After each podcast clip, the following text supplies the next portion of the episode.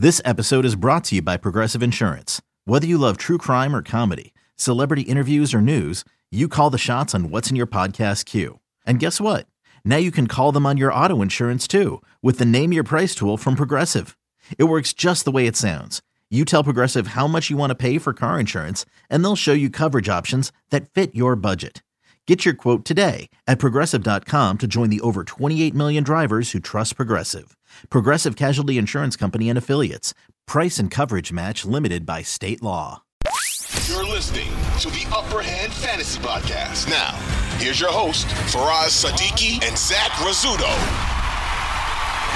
All right, we are back. What's going on, Zach? Zach, two weeks in a row now. What's yeah. up? What's going back on? How you doing, man? How's it going? I'm doing good. Doing good. Good, man.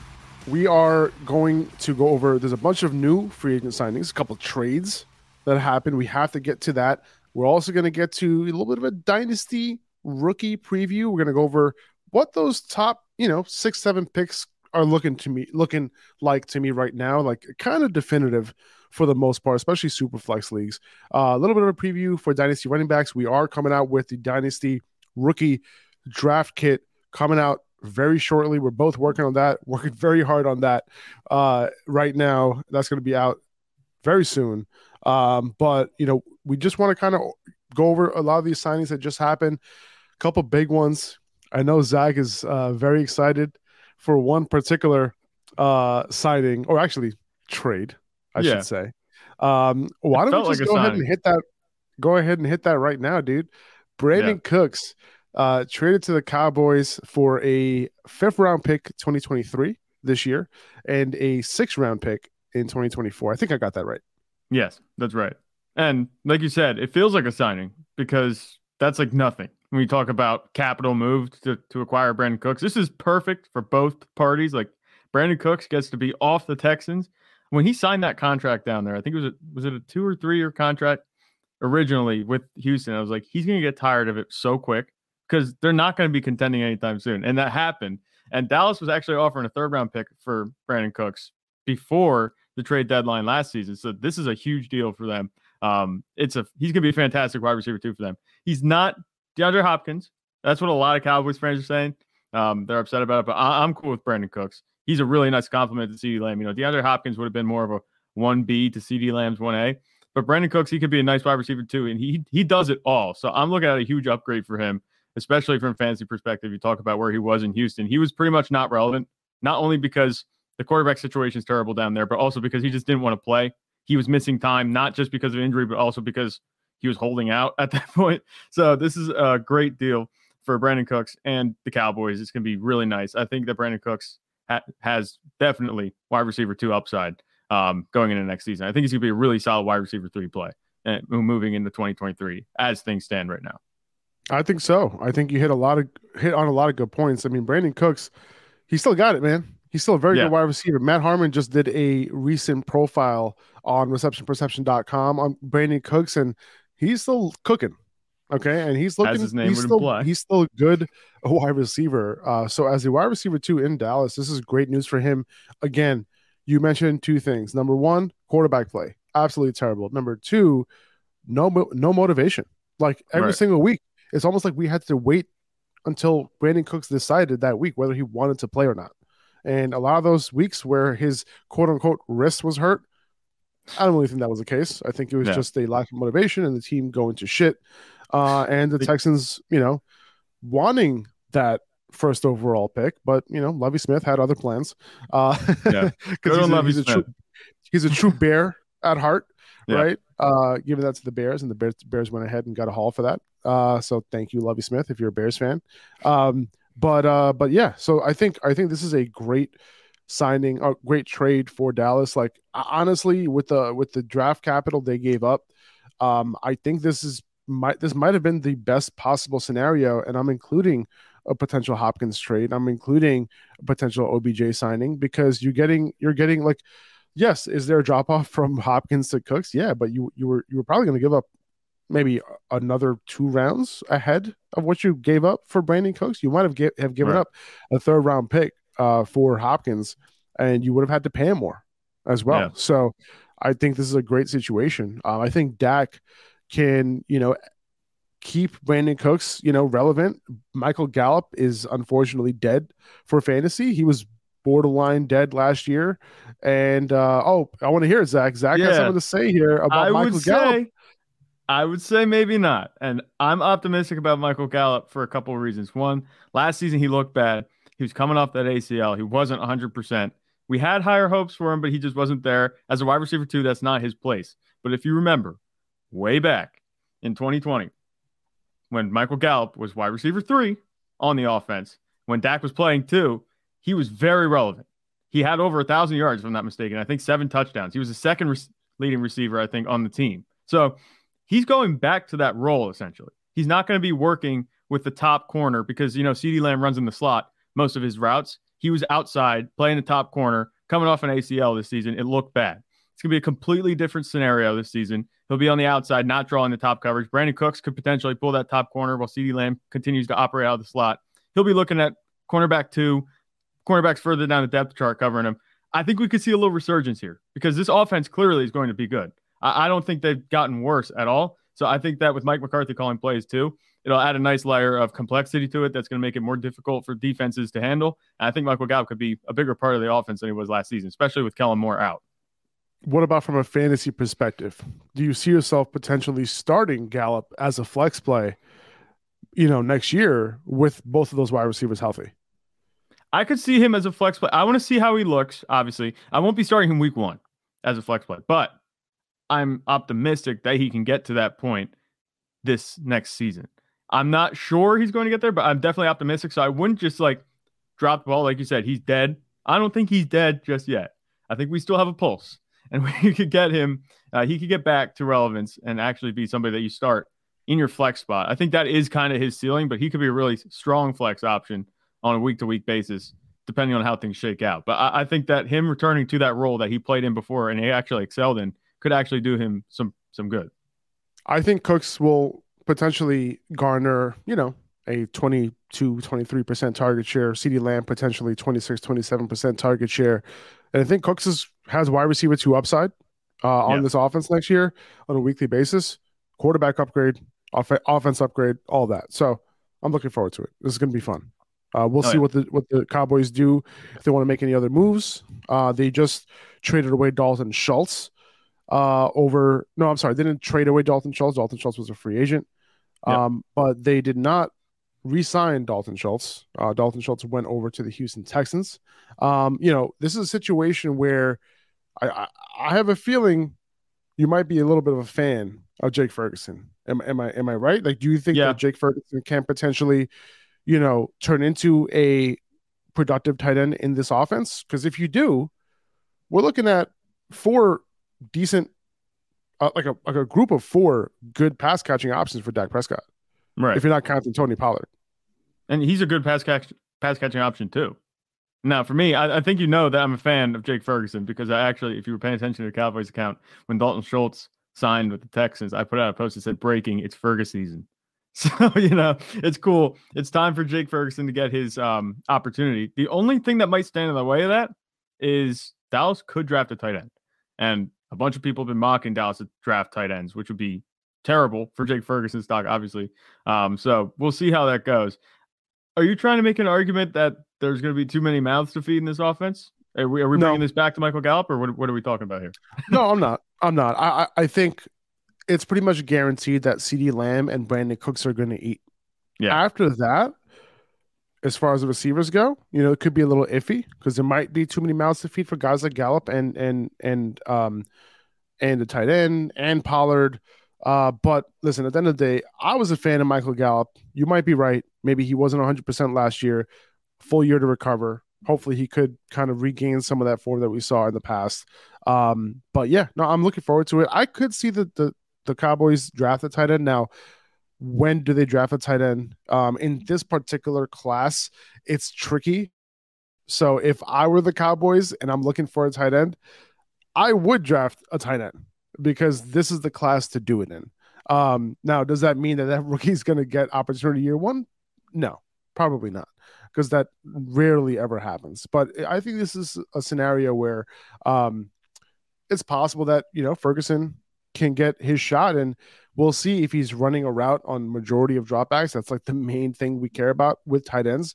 And if that's the case, then he has a shot to still be a top twelve tight end, a tight end one this year, uh, even if there's, you know, quote unquote, too many mouths to feed. Right. And and like I, we've talked about the tight end landscape, the way it was last season and going into even this season being barren. So he definitely has that opportunity, but it kind of reminds me of the Albert O situation in Denver last season, where it was like this athletic tight end hadn't had a whole lot of playing time, low, low draft capital. If I'm not mistaken, Ferguson was like, I think it was a sixth or seventh round pick. So this isn't a fantastic option, you know, as Ferguson far as, you know, was a Ferguson was a fourth round pick, if I'm not mistaken. Let me think. If I don't know my own team's draft, that's pretty bad. But yeah, round four. Yeah, okay, one twenty-nine. Uh, yep. Still pretty low. But, you know, it just that's reminds me. It reminds me it's of Albert O. Just because he's no, athletic. We saw the play, and we saw the same thing happen with Albert O. He, he had some splash plays, and we just got to see if he gets used. I think he's going to be utilized as long as they don't draft a tight end. But if I know my Cowboys, they'll take a tight end. I just have a feeling. Well, listen, Ferguson was relatively efficient last season. Um, he only yeah. had, you know, a handful more than twenty targets last year, but top six in yards per route run. It was Okonkwo, Chigoziem Okonkwo, Travis Kelsey, Mark Andrews, McCall Pruitt, George oh. Kittle, and Jake Ferguson, Dallas Goedert, T J. Hockenson, Kyle Pitts, Pat Freiermuth. So, you know, there, he's surrounded by some good names there. So, If you if you extrapolate that efficiency, he could potentially get it done with more targets. Um, so that's kind of what you're hoping for if you're a Cowboys fan and if you want to depend on him for fantasy. I, I as of right now, he's somebody that you should be taking shots on in best ball, in underdog drafts. Um, even when the, the draft comes around, even if the Cowboys do end up drafting a tight end uh, in the third, fourth round, he's still worth taking a shot on because, like, that third, fourth round rookie isn't going to see the field a whole lot, most likely. So, right. Still somebody I, you know, if you if you really want, if you really love Jake Ferguson, you hope that the Cowboys do take a tight end that early because then that will potentially suppress Jake Ferguson's draft A D P just by a little bit in, in drafts in this season. So, um, yeah, I think I think it, it's you know it's worth noting that he could do some things this year. Uh, we, yeah. we we know that Dak Prescott li- likes his tight end. He specifically liked Dalton Schultz. Uh, but mm-hmm. even when Dalton Schultz got hurt in the past, we've seen, you know, uh, Prescott look at the tight end's way, especially in the red zone. It's been that way for Dak's entire career. When it was Witten, you know, when he was a rookie, and then Blake Jarwin for about two years in between when they were they're bridging to Dalton Schultz and then Dalton Schultz. He's just a tight end targeting quarterback. So I think whoever plays tight end is going to have plenty of targets to go around. But Jake Ferguson's go. the first athlete that we've had at tight end in a long time. Agreed. Dalton Schultz. He, and that's why I don't love Dalton Schultz in Houston, because I think right. Schultz was a little bit of a product of his environment. You know, he, you know, he had a quarterback who loved throwing the tight end. He's not a superior athlete. You know, that's what you really want out of tight ends. He's gotten better after the catch, but lately he hasn't been. You know, so like in the beginning of his career, he wasn't an after the catch guy. Middle of his career, he was an after the catch guy, and then after with his injuries lately, he hasn't. He has not been an after the catch guy. So, all right. What is Houston getting? They have a quarterback issue. Obviously, we'll see what they do at the, at the position there, but uh, it's it's risky. You know, they have other tight ends behind him, like Revan Jordan and some other guys who could potentially eat into his routes. Right? There's no guarantee that Schultz is getting one hundred percent of those routes. So. All right. Schultz is not somebody I'm super interested in next season, even, you know, if, if it's a late round pick. Like, you know, even if Schultz is going, like, let's say two rounds after Jake Ferguson, I'd much rather take the shot on Ferguson personally. Oh, yeah. No, we talk about upside all the time on this podcast, especially with fantasy. You know, Dalton Schultz, I'd say, has like zero upside on the Texans, where you look at right. Jake Ferguson on the Cowboys, it's going to be a much better offense. He's an athlete. Dalton Schultz isn't. Dalton Schultz is probably going to be working with a rookie quarterback. Not probably, definitely. Like, it's just not lining up. I'm looking at a season for Dalton Schultz. It's going to be like maybe four hundred yards and four touchdowns. He might have one week where he shows up on the radar. He'll make number sixteen on our waiver wire list, and then he'll go away again. So I feel like that's going to be the case for Dalton Schultz. It's just not a good situation for him. He actually got screwed because he had an offer sitting on the table, I think, from Dallas, a multi-year yeah. offer. And he turned that down, and he failed to cash out, and now he's just signing pretty much a prove it deal with the Texans. Was that a midseason offer? I think it was. It might have been a midseason offer. I didn't hear about it during midseason. I heard that Dallas actually gave him an offer leading up to free agency. Oh, I see. And that oh, he turned that down because I think he thought Oof. he was going to get more on the market, and then he didn't. So Brutal. Brutal. I think that that's the best case scenario for Dallas. I didn't want them moving to get him back at all. You know, I think that Jake Ferguson needs to be brought into the light for, for fantasy football. That has to happen. Man, that's brutal. All right. Uh, yeah.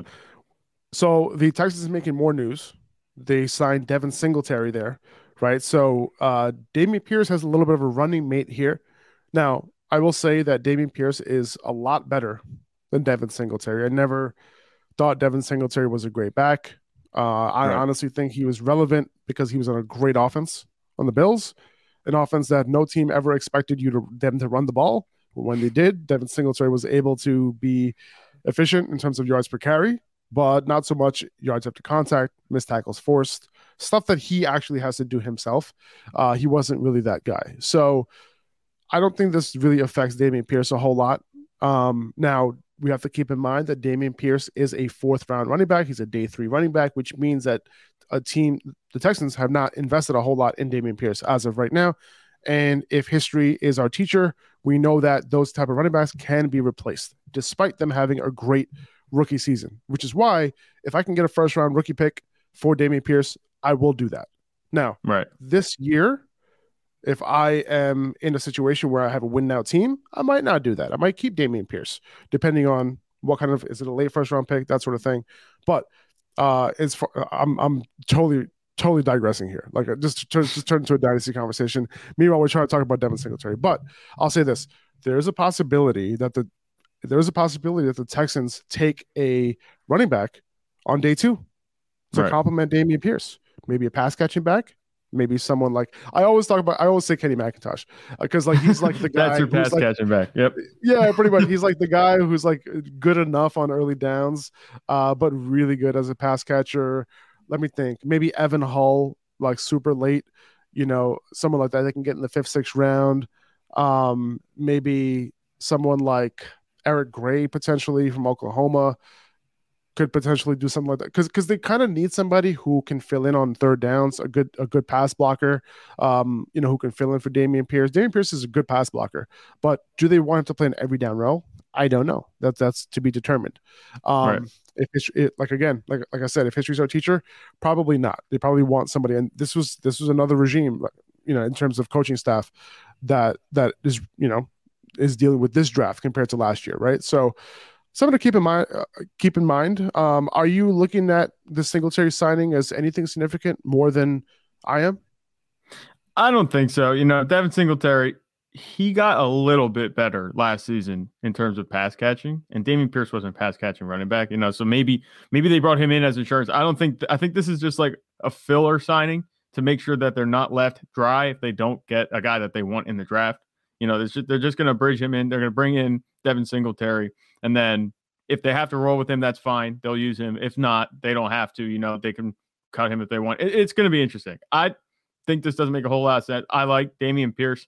I think that he can handle uh, three-down workload. But we'll see how that goes. I, I think that Devin Singletary, if he does end up, you know, playing through and being on the team um, come the season, I, I think that he's going to get some touches. I think he's going to vulture those touches just enough from Dameon Pierce that we're going to be sitting there thinking, is Dameon Pierce or uh, wide receiver two? Is he R B two this season? Every week, every week is be like, are we going to rank Dameon Pierce in our top twenty?